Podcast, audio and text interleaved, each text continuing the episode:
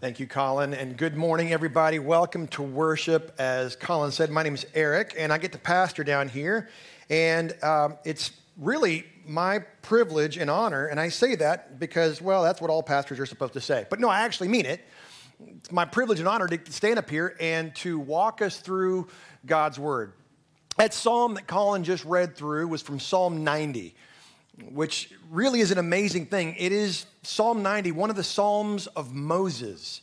So, some 500 years before David, Moses writes one of the books of the Psalms, and it's talking about the prayer for the people, that God would do a thing in them, that He would teach the people nationally or, or, or corporately, but also individually. And He says, Teach us to number our days. Now, that's an interesting prayer for a leader, in Moses' case, the, the, the shepherd of the sheep, or, or a pastor to make. Teach us to number our days. What is he saying? Teach us how to do math? No, of course not. Teach us how to make our lives count. Teach us to understand that there is a finality, there is a terminus to this earthly life. So, what do we do with this life while we have it, while we live it? Do we merely muddle through, tread water, try to exist until one day in the sweet, sweet by and by I'll fly away? That's not the Christian experience as God intends it. So Moses prays, Teach us to number our days. And praise God, God has answered that prayer. Now that leads us to what you see on screen this exceedingly abundant. In the month of August, we typically walk through a vision series at our church, at all five campuses, saying, hey, this is who we are. This is what we're doing here. This is what we believe God has called us to be and to do. How we do church, what we're trying to accomplish in our community and in the world. We normally walk through an entire book of scripture in the summer, and then we'll start one up again in September. And I'm pleased to announce that, Lord willing, on September 11th, we will be starting a sermon series in the book of Joshua. It'll be a lot of fun as we walk through the book of Joshua, Lord willing, all the way through next May. But right now, it's still August, which means we have been in the middle of an investment campaign.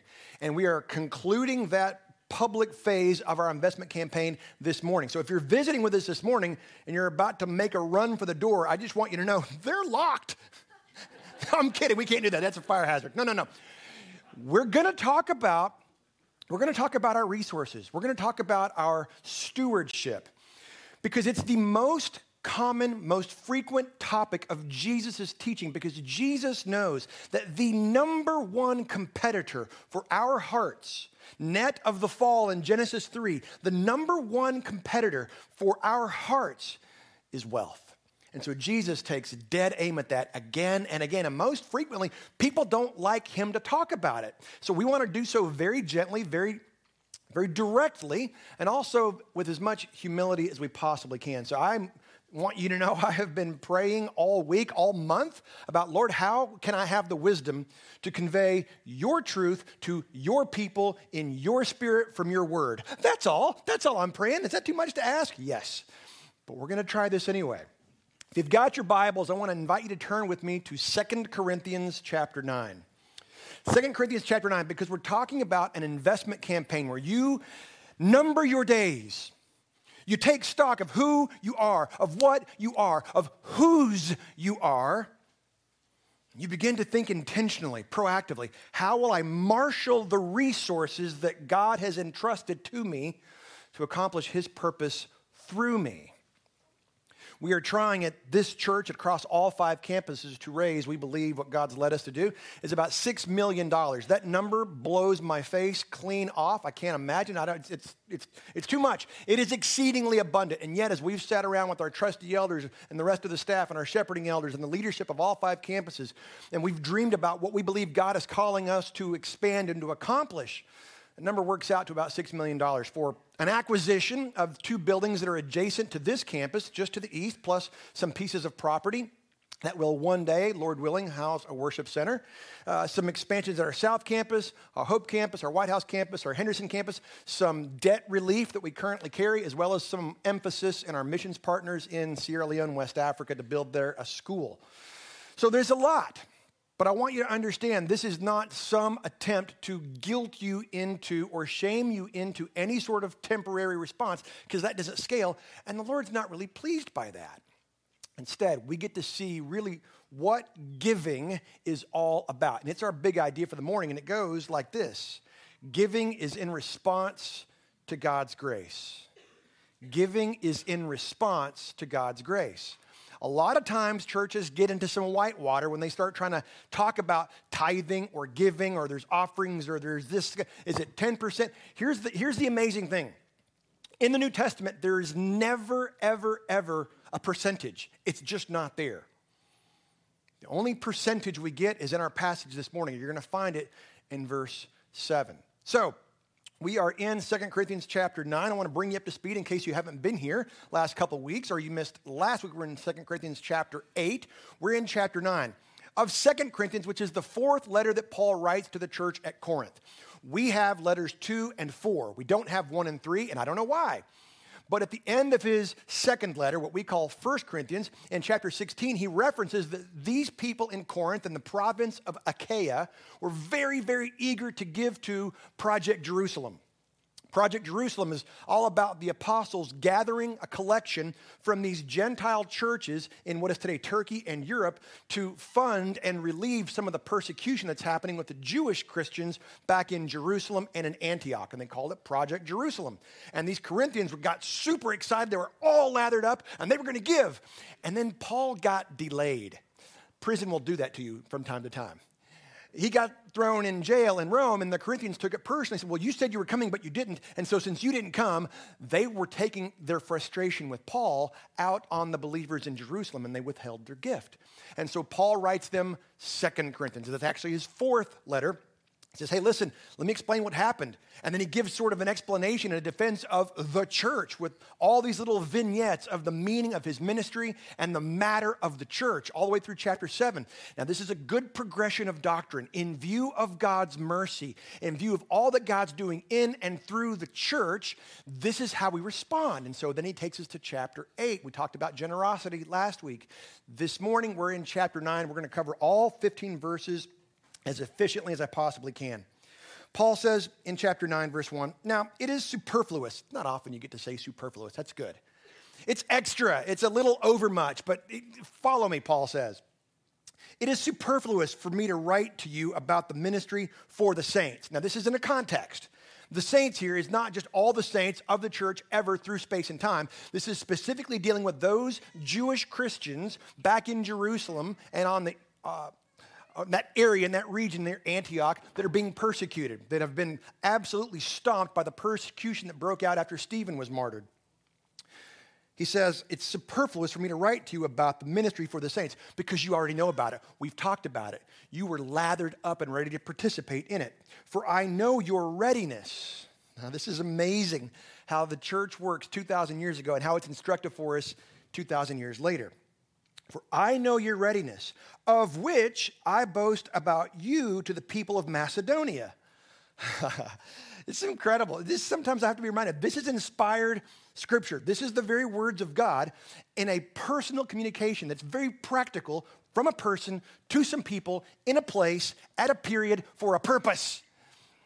Paul's saying, listen, you Achaeans, that is the, the province where Corinth is located, you guys got all lathered up about supporting Project Jerusalem. So you know what I did? Paul says, I went and told the people of Macedonia, that's Philippi, Berea, and Thessalonica. And I said, you guys, you guys, you guys, the people in Achaia, the Corinthians, they are super lathered up. And the people of Macedonia went, well, sure they are. The, the Achaeans, the they're rich, they're loaded, they got tons of cash. Paul goes, No, no, no. They're going to get in on this deal. You got to follow suit. Well, the Macedonians were kind of slow to start because they said, Look, we got tons of nobility, we got tons of integrity, we don't have any resources. The, the churches of Macedonia were beat down and they were poor. So watch what Paul says. Verse 2 For I know your readiness, of which I boast about you to the people of Macedonia, saying that Achaia has been ready since last year, and your zeal has stirred up most of them you got them on board because you were so zealous. And then you hit the pause button. Uh oh. Verse 3 But I am sending the brothers, so that our boasting about you may not prove empty in this matter, so that you may be ready, as I said you would be. What's going on here? At the end of chapter 8, Paul tells these Corinthians, Hey, I'm sending Titus, who I'm sure was thrilled with this job assignment, and I'm sending two other brothers. We don't get their names, but church tradition, and we kind of glean this from the book of Acts, was probably a guy named Jason from Thessalonica in Macedonia, and a guy named Sopater, probably from Berea in Macedonia. So Titus and these two Macedonians are going to come down to Corinth and go, hey, we've rallied our stuff. We've collected a gift, even though we're dirt poor. You remember? So dirt poor. They couldn't even spit, they couldn't even pay attention. But we've gathered our gift. They're going to come down to you, Corinth, and they're going to collect your offering. You better be ready because I don't want you to be humiliated. Now, this is a great reminder for us practically as a church 2,000 years later. Hey, we're all in this together. It's not somebody else's job or responsibility, it's our opportunity. Watch how Paul conclude, uh, he continues. I'm sending the brothers so that our boasting about you may not prove empty in this matter, so that you may be ready. As I said, you would be. Paul's being very guarded and protective over his apostolic and his pastoral integrity. Otherwise, if some Macedonians come with me and find that you are not ready, we would be humiliated. I told them that you guys were the pace setters, that you guys were the, the ones who were the tip of the spear. And now, if you say that you're not going to give because you're mad at me, ugh, that's really going to harm the integrity of the church, of the apostolic leadership, of the pastorate. To say nothing of you for being so confident. So I thought it necessary to urge the brothers to go on ahead to you and to arrange in advance for the gift you have promised, so that it may be ready as a willing gift, not as an extraction. This is not a, a grinding, grudging kind of opportunity. So we might nuance our big idea and say this way giving isn't a grudge, it's not a grind, it's a response or it's in response to God's grace. Look, I don't want you to miss out on this. I don't want you to miss out God's best for you. So I'm inviting you to go ahead and follow through to fruition and completion the promise and the pledge that you made. Verse 6. The point is this ah, now Paul's going to go from practical to very, very pertinent and doctrinal. The point is this, and then he's going to quote from two Old Testament passages. And I love this about Paul. He's not just cat o' nine tailsing them. No, no, no. He's doing theology. He's going to quote from Malachi 3:10, he's going to quote from Psalm 112:9. He's going to do theology. Hey, from scripture, let me apply this to your practical everyday life. The point is this, whoever sows sparingly will also reap sparingly, and whoever sows bountifully will also reap bountifully. Isn't that weird? Does something just kind of go off in you and you go, why, why, is he quoting like Aesop's fable here? This is weird. He's just using cause and effect. That's not supposed to be in the Bible. No, no, no, understand. Cause and effect is a physical, material notion, but it is rooted in the real reality, which is spiritual. Let me say that again. It is rooted in the real reality, which is actually spiritual. The things that happen in our material world are merely evidences and shadows and flickers and faint foreshadowings of the reality of the spirit realm. You sow sparingly, you reap sparingly. You sow bountifully, you reap bountifully. There is a cause and effect, and amazingly, God honors this. He says in verse 7 Each one must give as he has decided in his heart, not reluctantly or under compulsion, for God loves a cheerful giver. Now, you've heard that before. If you've been in church maybe more than once, you've probably heard that verse before. God loves a cheerful giver. So let's do a, a real quick, a little bit of a lab experiment, you and me. Let's do some Christian Ethics 101. All right. Is it ever correct to do the right thing for the wrong reason? Don't ask your neighbor. Don't look around for help. Is it appropriate to do the right thing for the wrong reason? Mm-hmm. Let me nuance that. Is it okay to do the right thing even if you don't feel like it? Ah, now that might sound a little bit different, but rest assured, those questions are identical. Now, what's going on here? Because there seems to be a bit of a mixed message, and it's because we're Westerners and we read Scripture in a way that Scripture was not intended to be read. way back in Amos chapter 5, God comes to the nation of Israel and he says, What is that? Oh, what have you done? What is that on the altar? You're doing the sacrifices, but that's like a three legged raccoon, and I'm not even sure what that used to be. You're just going through the motions. Stop it. It's vile and disgusting. You're doing the right thing, but for wholly wrong reasons. Your heart is not in it. Stop it. Tells them to stop the sacrificial system in Amos 5 because their hearts aren't in it, even though they're doing it mechanically correctly. And then Jesus comes on the scene in his earthly ministry. And who are his biggest antagonists? Well, it's the Pharisees. Why? Because Jesus, really not so concerned with winning friends, goes to the Pharisees and goes, "You guys, you're, you're like um, you're like open graves. You're like whitewashed tombs. You do the right stuff, but your hearts aren't, aren't in it. Stop it." And so here Paul says, "Don't give out of compulsion." And right here's where you wanted me to benedict, and let's go home. Because you're like, wait, this is the best sermon ever, Pastor. You're saying I don't feel like it. I shouldn't tithe. Wrong. I'm not finished. Not finished. To understand scripture that way is to put the emphasis on the wrong syllable, don't you see? Paul and God through Amos and Jesus is not saying, if you don't feel like it, don't do it. He's saying, change your heart. Change your heart.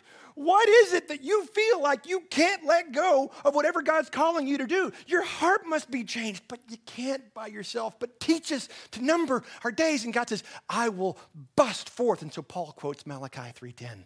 I will open the storehouses of heaven. Is it a transactional thing? No. No, it's way better than that. It's way better than that. Test me in this, Paul quotes from Malachi 3. Paul's calling for a heart change.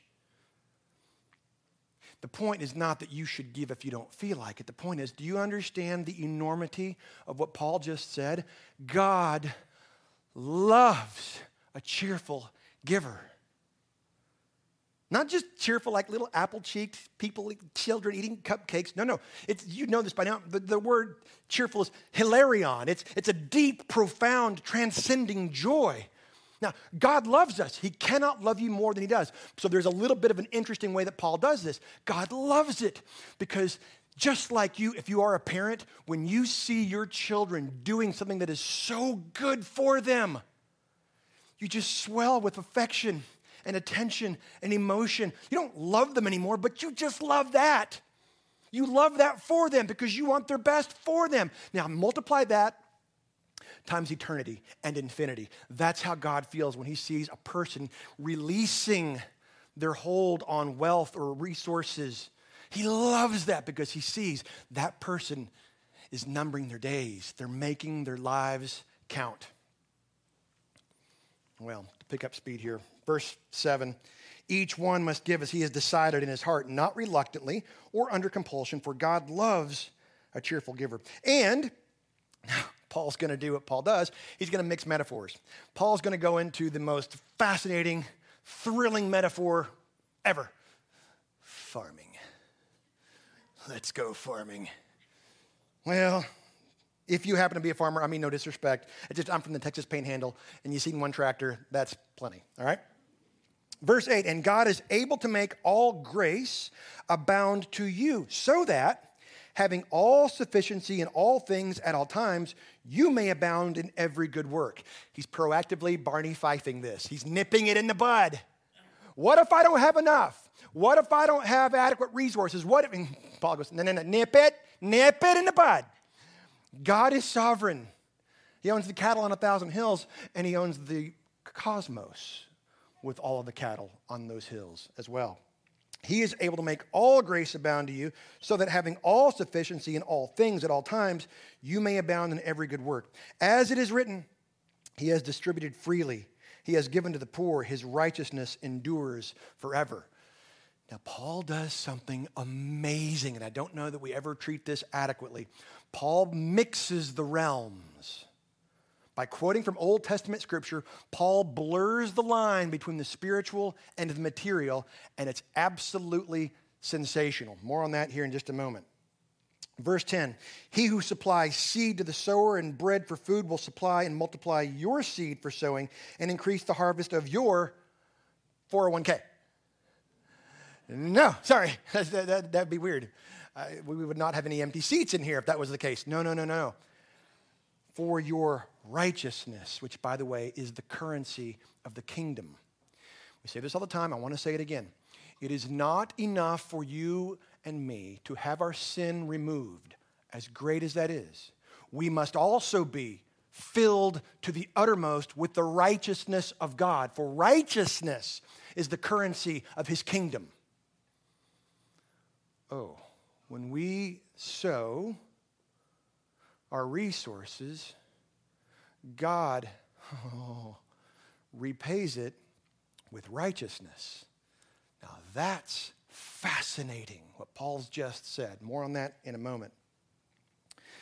He who supplies seed to the sower, verse 10, and bread for the food will supply and multiply your seed for sowing and increase the harvest of your righteousness.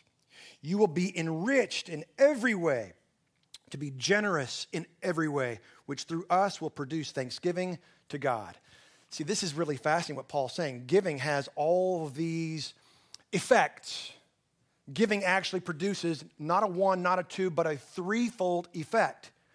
Giving uh, makes sure that the givers themselves are deeply and profoundly and eternally enriched. When we engage in giving and we express ourselves in generosity, we, the givers, are eternally enriched. Number two, the needs of the recipient are met. Wait a minute, we're Americans. Everything is a zero sum game. Not with God. Not with God. We are enriched when we give, and the ones to whom we give are the recipients and their needs are met. And then, third, God is praised. He gets the credit and the glory for all of it. So there's a threefold dividend, we might say, when we give generously. Verse 12 For the ministry of this service is not only supplying the needs of the saints, but it is also overflowing in many thanksgivings to God. People are hearing about what the Macedonians have done, people are hearing about the Achaeans, that you Gentile, Gentile Christians are giving of your resources to supply the needs of these Jewish Christians back in Jerusalem and Antioch. And the whole world is going, there must be a God in heaven because that's what he should be like if he was really there. It's an amazing thing. By their approval of this service, verse 13, they will glorify God because of your submission that comes from your confession of the gospel of Christ.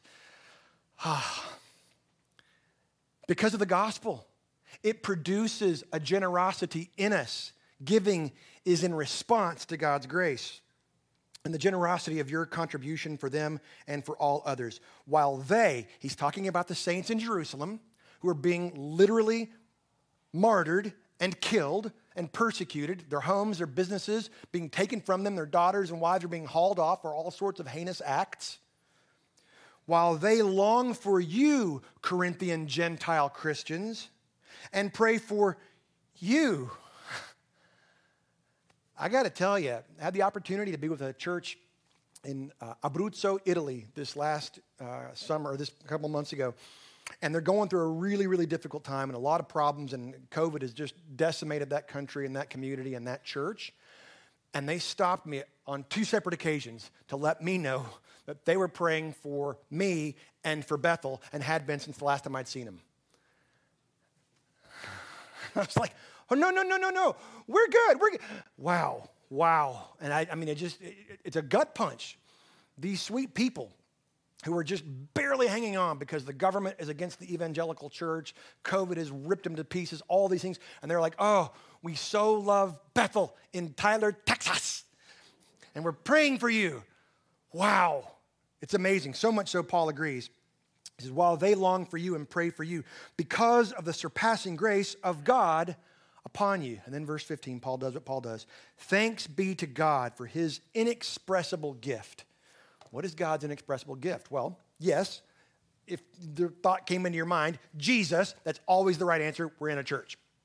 But more specifically, the gift that God is getting it done through the hesitatings, through the wonderings, through the uncertainties, through the mm, maybes of a whole bunch of his people, these persecuted Jewish Christians who actually initially funded the churches that were planted in Turkey and Europe are now supporting them, and these people are praying for these people, and these people are supporting these people. What a gift of God! Only God in heaven, who is God in heaven, could accomplish something so marvelous, so mysterious. So Paul says, Thanks be to God. He just erupts in praise. This Jew of Jews, this Pharisee of Pharisees, kind of can't believe that this is happening, that these Jewish believers in Jerusalem are praying for and longing for Corinthian Gentiles. Oh, God must be who God says He is. And we get to demonstrate that in our reaction to His grace. Giving is in response to God's grace. So let me give you four very quick principles on 2 Corinthians 9, and then I want to bring this all home to us.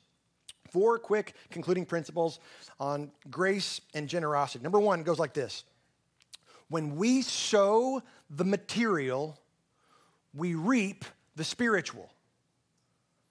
Now, that may not grab you as it should, but that's because we don't understand the incredible strivings that for millennia man has been trying to figure out who exists in the material world. How do I bridge the gap to the spiritual realm? Well, when we sow, when we invest the material, the physical, we reap the spiritual. Let me put it this way. When we give generously of the temporal material assets or resources that we steward, there is a spiritual dividend of eternal righteousness. Did you catch that? When we give of our temporary physical stuff, it reaps an eternal spiritual dividend. This is what Paul is talking about. That's why he references Malachi 3 and Psalm 112 to illustrate that there is, in fact, an investment strategy with the Almighty, and it's pretty good. It's a fundamental truth that probably doesn't get enough attention, but when you devote physical assets and resources, the result is an increase in righteousness. No, I am not saying that you earn it, far from it. I'm saying that God takes our willingness and our generosity and He converts it into righteousness, the currency of His kingdom because that's the kind of God that He is. He invites us to bring loaves and fishes. And then He does something spiritually grand and eternal and credits that righteousness to our account. Number two, generosity is the bridge between the physical and the spiritual. There's a whole lot of interest recently in Eastern mysticism and little bald headed dudes in short sleeve orange robes and that they seem to have a corner on the market of being a spiritual person. Eh, no, not even close. This starts way back in eternity past with our all wise God. It is a person who is intentionally and increasingly generous, who walks easily between the spiritual and the physical. Man has always struggled with that mixture. This is why the, the hypostatic union of Christ is such a hard thing for us to understand. The fact that Jesus is 100% man and 100% God, that's hard for us. We can't really understand it, so we tend to err on one side or the other, and we like to compartmentalize. Well, that's spiritual, eh, well, that's physical. Well, one way we like to do that is say, well, that's my, that's my work life, that's my family life, that's my church life, and I'll keep those things separate near shall they ever meet. That is completely foreign to our God. The opposite extreme is to say that nothing physical has any relevance whatsoever, and indeed everything that is material doesn't matter. It's all just going to burn. It's probably evil anyway. But both of those approaches are flawed, and they circulated for millennia. To Jesus, everything was spiritual and interwoven with the material. They are inextricably intertwined. Are you longing for that? Are you longing to be a deeply spiritual person? More than likely, if you're not, it's because you're clinging too closely, too tightly to the stuff of this world. Perhaps the stuff of this world has us too tightly bound. Third point stewardship is God giving us a part in what He is doing. Please hear that. Stewardship is God giving us a part in what He's doing. There's a myth that's been circulating in the church for mm, probably about uh, two or three hundred years. Didn't used to be this way. With the rise of the Enlightenment and with the rise of the modern age of the mindset of rational reason and logic, sort of things begin to change. There's a myth, and it goes like this I'm going to give God a portion of what I have, and then I get to do whatever I want with everything else. That's wrong on about 30 levels first of all, the, the emphasis seems to be on the little bit. I'm going to give him a portion. Like, it, didn't it, here you go, God. Here's a cute little corner. It, and wow, we're talking about Yahweh. the God who is. So the emphasis is wrong there, but then to give God a little bit of mine and then I can do whatever I want. In that equation, can I just tell you, you're setting yourself up as God in that equation. And God does not like that. He does not honor that. The eternal reality is that the world is God's and all that is in it. It's His. Owned people don't own things, we steward them, those things that don't belong to us. We have the opportunity to be increasingly loosened from stuff and tightened to God and practically His people, and we recognize that we have received much. So, the technical definition, if you will, of stewardship goes like this it is the radical, holistic view of the resources God has entrusted to us with the mindset of using it to maximize His kingdom. That's stewardship. Not deciding what all I want to do for me, and if I just so happen to have some leftovers, kick it over there to Jesus. That's not stewardship. That's a complete inversion and misunderstanding. It's all an opportunity to literally be a part of what God is doing in the world. And it's not somebody else's job to engage with that project. Fourth point I'm going to intentionally speak out of both sides of my mouth because, you know, preacher, that's what we do. It goes like this Don't give out of compulsion, give out of compulsion. Let me explain. Don't give out of compulsion, give out of compulsion. Where does this willingness and this generosity come from? Are you ready? Paul contradicts himself a little bit, but I think you will forgive him. He says there in verse 7 that we should not give out of compulsion, but according to what we have decided in our hearts, because of whose we are, because of who we are, because of what compels us. And so earlier in this same letter, in 2 Corinthians chapter 5, verse 14, Paul says this For Christ's love compels us because we are convinced that one died for all, and therefore all died. Don't give out of compulsion, but his love compels you. Now, full disclosure, those two Greek words are slightly different, but they come etymologically from the exact same root. So it's this idea of what binds you, what presses you into action and behavior. Don't give out of compulsion, out of duty and obligation, but because of the love that so constricts your heart that to not do this would create a bifurcation in your soul. That's what Paul's saying give out of compulsion, out of the love for Jesus. Is 2 Corinthians 5, just like in Galatians, is it Jesus' love for us or is it our love for Jesus? And the answer is yes! Both. It's grammatically unclear and blessedly so. So there is a compulsion after all, but it's the love of Christ and his love for us and our love for him that ought to motivate us. God's love and the kind of generosity that is compelled by the love of Christ. Just look at Jesus. Consider what Jesus did. He stepped into the physical from the spiritual and he surrendered everything. And God exalted him to the highest place, Philippians 2 says, giving him the name that is above every name. Giving is in response to God's grace. So that brings us at long last, after we've talked about these four weeks, generosity, and what we believe our church is trying to accomplish. Let me get very pertinent and let me get very practical.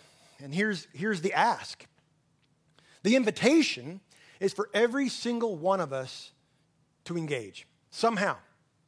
Now, we've made it fairly obvious as you've walked in these last two Sundays, we've put a commitment card awkwardly there in your seat. And you either said, I'm not paying attention, I'm not seeing that, and you just sat on it. And you've been uncomfortable both Sundays. Or maybe you've noticed that it's there and you've actually put it up and you slid it in your Bible again. I'm going to invite you, if you haven't picked one up, to grab one of these commitment cards. And I want to talk about these for just a moment. I want to talk about these because in our, in our best attempts, we, we're not inspired, we are not inerrant, quite clearly. But as we have gathered together and humbly submitted our plans to the king and prayed together and been open to correction and rebuke from one another, this is what we believe God has led us to do. So you'll see on these cards sort of our vision statement about building leaders, growing communities, and living generously. We want to continue to do that in this context. We've said this before, I want to say it again. We believe that this community is going to grow about 30% in the next five years. That is insane. And so we want to be ready to accommodate those people that God will bring to us, particularly in the downtown context. So, how can you pray? How can you engage? You can respond by filling out one of these cards in the physical and drop it in that box between the exit doors on your way out. You can do it online bethelbible.com slash abundant. Or I suspect, because I've talked to a whole lot of you, you showed up on August 28th and you're like, oh, is it that day? Yeah, I haven't even talked to my wife about this. I haven't even talked to my kids about this. I haven't even talked to my husband. I don't even let my husband come to church because this is going on. Like, uh. okay. Our hope was to be really focused on having these things turned in today and online as well. But we also realized that we really would rather you Talk about it with your family, to pray about it out loud, to please, please pray. There's so much at stake. We don't want to miss God's leading to the left or to the right with all these different priorities that we have for debt reduction, for building acquisition, for remodeling, for missions, all those things. So please commit to pray for us, to pray with us. And please, every single one of you, I would like for you to respond with a card, either online or in the real. Let me give you five very quick reasons why I think it's important for every single one of us to respond. These, these reasons are not original to me, but I agree with them. Why should every single person, man, woman, child, fill out one of these cards, either in the real or online? Five quick reasons. Number one, there's a biblical reason for every single one of us to fill out a card. There's a biblical reason. It's a refrain in both testaments of our Bible God gives so that we can give. God is not in the business of just making us fat, dumb, and happy. No, I do that myself, thanks. No, no. God gives so that we can give. God blesses people so that they can be a blessing to others. What's the most quoted verse in your Bible? God so loved the world that he gave. It's his very character, it's his very attribute. The first thing of God's character, of his attributes that expresses itself is in giving. And what did he give? Of his very self, his sendable self, his only son. It is his character. The characteristic of God Himself is giving. So, for all of us to respond, being created in the image of God, being redemptively recreated into the image of the Son of God, we all get to express ourselves in giving. So, that's a biblical reason for every single one of us to turn in a card. If not today, then sometime this week, do it online or do it here back in the church in the real between these exit doors. I would invite you to do that. Secondly, there's a cultural reason now, I've had enough conversations with most of you, with many of you, that your arms get crossed, your legs get crossed, even that little pinky toe crosses in your shoe. You're just mad as heck and you're not going to take it anymore. What's wrong with the world? Well, in a word, you and me and sin and the assumption in the world that we live in a scarcity based system. And so I have to clutch, I have to huddle, I have to gather, I have to acquire, and I have to obtain. But there's a cultural reason for filling out one of these cards it's an antidote to our society. How are we going to save the world? Let's forgive everybody's debts. Wink, wink, nudge, nudge. Save your letters. Let's do this. Let's lower gas prices. Let's bring all the soldiers home. Let's give everybody free food. Let's. No. It's, those, those are programs that have no staying power. But when the people of God are released from their stuff and are characterized as those people who live generously, it's an antidote to society. We live in an age where very few want to be committed to anything to their job, to their marriage, to their church, to their nation. But a written commitment card or online, it swims against the current of America's consumer religion. It's an unselfish decision. We get to draw a powerful personal line in the sand of our focused intensity and make something happen. Make our days matter, make our days count. Thirdly, there's a practical reason for you to fill out a card, every single one of us. It defines what we as a leadership team can count on. Our leaders need clear information to make good decisions. I've been asked, well, how much debt are we going to retire? And I go like this Oh. Because I, I have no idea what the Lord's going to do through you. I don't know. We, we need to know those numbers so we can actually make some decent decisions. That's the fuel of our figuring. You help us know how to plan when you tell us what you plan to give. Which reminds me of Jesus' own words in Luke 14 For which of you intending to build a tower does not sit down first and count the cost, whether he has enough to finish it? We need some information. And so there's a practical reason or uh, for you to fill out a card and tell us what you think we're going to bring in over the next couple years.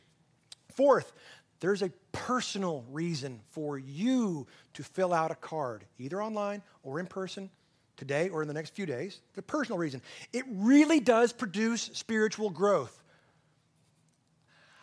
I don't know what that will mean for you, but I promise you it will. I don't know how, but I promise you that it will.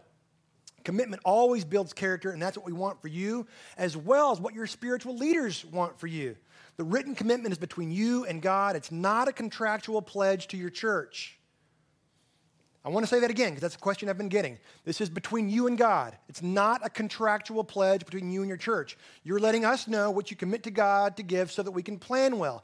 If you would like some sense of accountability that comes from sharing this with any of your pastors or elders or any other leaders, that's probably a good thing and good for your character. But, but, but, but, please, please, please, please, we will never pressure you or make a demand on this commitment. If you pledge to do such and such every month over the next two years, and then 18 months in you stop, I'm not gonna boom, boom, boom, boom, boom. Now, Billy, we had this conversation already. It's not gonna happen. No one's gonna pressure you over that. It's between you and the Lord. So I just want to be very, very clear about that. Fifth, there's an inspirational reason why every single one of us should fill out a, card and respond in some way. Make your life count. That's where we started. You get to be a part of something greater than yourself. That's what Moses was talking about in Psalm 90. It teaches us to number our days. You leave, you create, you multiply your legacy. Each of us invests in something, and a whole lot of it doesn't matter our hobbies, our, our sports, our social media, our whatever else but we get to invest where we will hear Jesus say, Well done, good and faithful servant. You get to be a part of a church that tackles a big vision together. I don't know how this is going to go. My wife and kids and my friends know that I, this, this is uncomfortable for me, and yet Jesus talked about this stuff more than anything else in the Gospels. As I've prayed about this this week, there are some of you in this room or in the next service that could probably contribute six figures or even seven figures. And I, I, I have no idea. I, I don't know who that is. I'm just saying, if that's you, I just want to personally invite you to Golden Corral. No, I'm kidding. No, no, no, not Golden. I want to personally invite you to bring that before God. Say, God, is this what you would have of me? He might say no, then praise God. But I want to invite you, if you're the kind of person that could perhaps give five figures, six figures, seven figures, go before your God and ask Him, Is this what you would have of me? And then, just like the Corinthians, whatever the Lord lays on your heart, whatever you've decided in your heart, just do it. Before the enemy comes in and steals your joy, just do it. And we will be careful to give our God all the glory. For the rest of us, fill out a card online, pray about it, mean it, Involve your household. This is an opportunity for our church to lurch forward in spiritual maturity. And for that, like Paul, I thank God for this inexpressible gift. Let's pray together. Father, we do thank you for this time, this opportunity to be brought together as your people, indwelled by your spirit, taught by your word. And we do, again, God, just like Nehemiah laid his plans out before the king, we lay out our plans humbly, trembling before you, thinking, we think we did this right, but you only know. So, Father, would you move in the hearts of these, your people, to respond in a way that you would have them to respond? Would you, Father, remind us of the glories of your grace and compel us to be a generous people, just like you? So, Father, thanks for our time. Pray that you would continue to work in these, your people, and I pray all these things in the power of your Spirit and in the name of Jesus. Amen.